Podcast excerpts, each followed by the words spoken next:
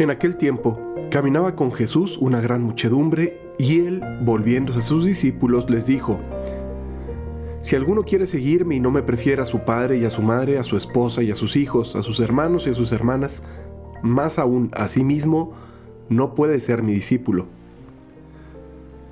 El que no carga su cruz y me sigue no puede ser mi discípulo. Porque ¿quién de ustedes si quiere construir una torre, no se pone primero a calcular el costo para ver si tiene con qué terminarla. No sea que después de haber echado los cimientos, no pueda acabarla y todos los que se enteren comiencen a burlarse de él diciendo, este hombre comenzó a construir y no pudo terminar. ¿O qué rey va a combatir a otro rey? No se pone primero a considerar si será capaz de salir con diez mil soldados al encuentro del que viene contra él con veinte mil porque si no, cuando el otro esté aún lejos, le enviará una embajada para proponerle las condiciones de paz. Así pues, cualquiera de ustedes que no renuncie a todos sus bienes, no puede ser mi discípulo. Es un poco exigente este pasaje, pero es que es así, es muy realista. La mayoría de los proyectos fallidos no lo son porque la gente haya perdido el interés. Algunos sí, ¿verdad? O sea, hay gente que se distrae mucho y le llama la atención una cosa y luego se aburre y le llama la atención otra cosa y así. Pero la mayoría de los fracasos suelen ser más bien por cansancio. Y a veces el cansancio viene por no haber previsto, por no haber pensado y ponderado lo que significaba aquello a lo que me iba a sumar. Es verdad que siempre es buena la ¿no? El arrojo y el entusiasmo y la confianza y la esperanza y lanzarnos hacia adelante y pero también es muy sensato ponderar, medir, sopesar los las implicaciones. Pienso mucho, por ejemplo, en quienes van avanzando hacia el matrimonio. Por supuesto que un noviazgo que nunca se pone a pensar lo que significa estar casados, pues luego llegan al matrimonio y oh sorpresa, porque pensaban que estaban bien. Y pensaban que estaban bien porque se llevaban bien, porque pues no, casi no había pleitos, porque había pleitos, pero ellos consideraban que esos pleitos eran lo, normal, que todo el mundo se pelea, que a final de cuentas así son un poco las cosas, que lo único que hay que hacer es echarle ganas y tratar de llevar la fiesta en paz, que nada más con que cada quien cuide lo suyo y pues el otro no se meta con eso, todo va a funcionar. Y no es así. O lo mismo con quien busca la vida consagrada como una opción, respondiéndole a Jesús, pero que te entusiasmas muchísimo con la predicación, con las misiones, con la acción pastoral, con etcétera, y no sopesaste el tiempo de formación. Hay una definición de madurez que a mí me gusta mucho. Y dicen que madurez es la capacidad de hacerme responsable de las consecuencias de mis actos. Y responsable viene de responsabilis, el que tiene la habilidad de responder. Es decir, una decisión madura es aquella en la que yo ya preví más o menos, ¿verdad? Porque siempre hay sorpresas, pero donde yo ya preví más o menos cuáles pueden llegar a ser las dificultades. Las sopesé.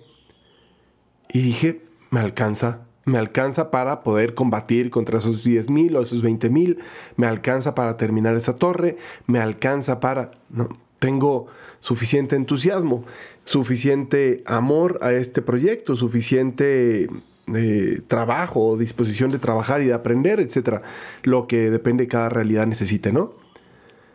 En la vida espiritual muchas veces nos desanimamos precisamente por eso, nos cansamos hacemos grandes promesas, sobre todo en quienes son más conversos recientes, ¿no? O sea, quien de pronto descubrió a Jesús o descubrió una nueva forma de, de, hacer oración o un nuevo estilo de, de hacer apostolado, lo que sea.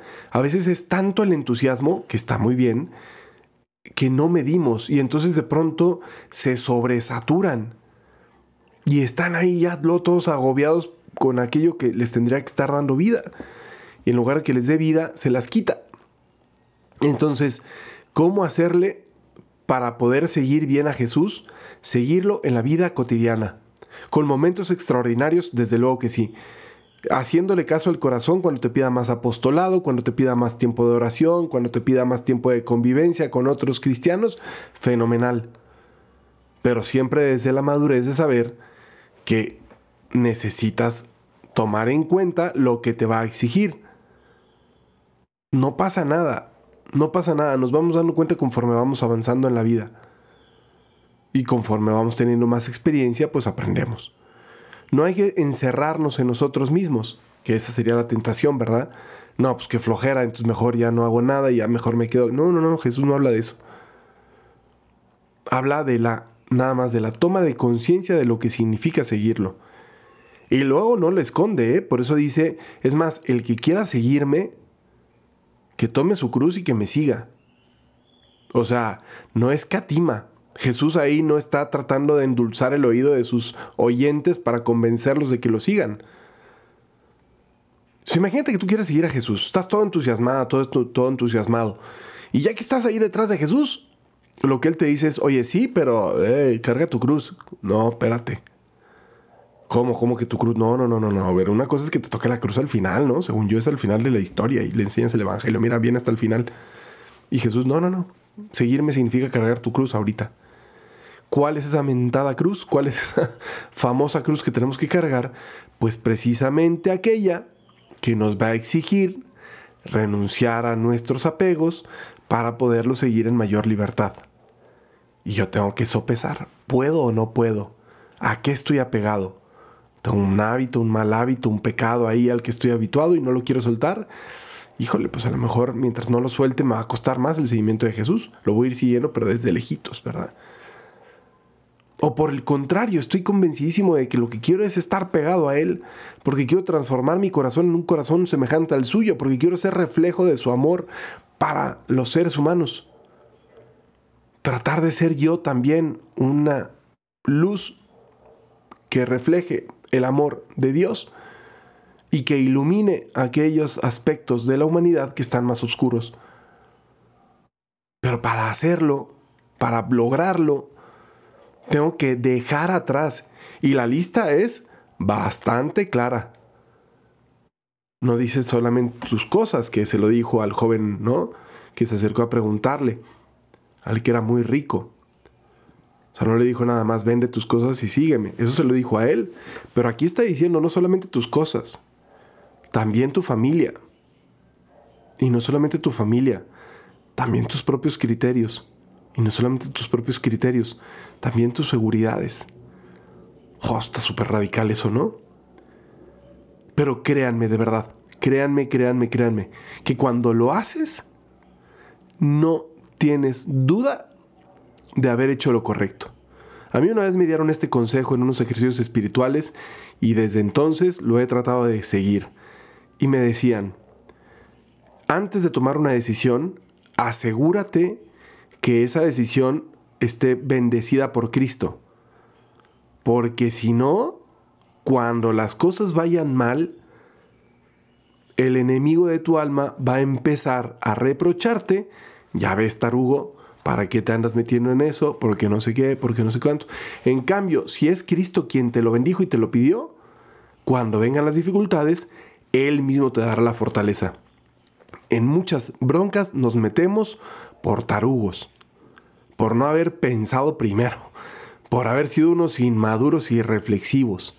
Así que, para que no nos atarante la vida y para que no nos pille por sorpresa las situaciones, yo lo que humildemente les recomiendo es sigamos a Cristo, sigamos su evangelio, seamos testimonio del amor de Dios en el mundo, para todas las personas. Pero tomemos conciencia que eso nos exigirá poner el amor de Dios por encima de todas las cosas. Preferir a Jesucristo antes que a cualquier otra realidad, la que sea. Y entonces sí, escuchar su voz y seguirlo. Que tengan ustedes un excelente día, pórtense muy bien. Bye bye.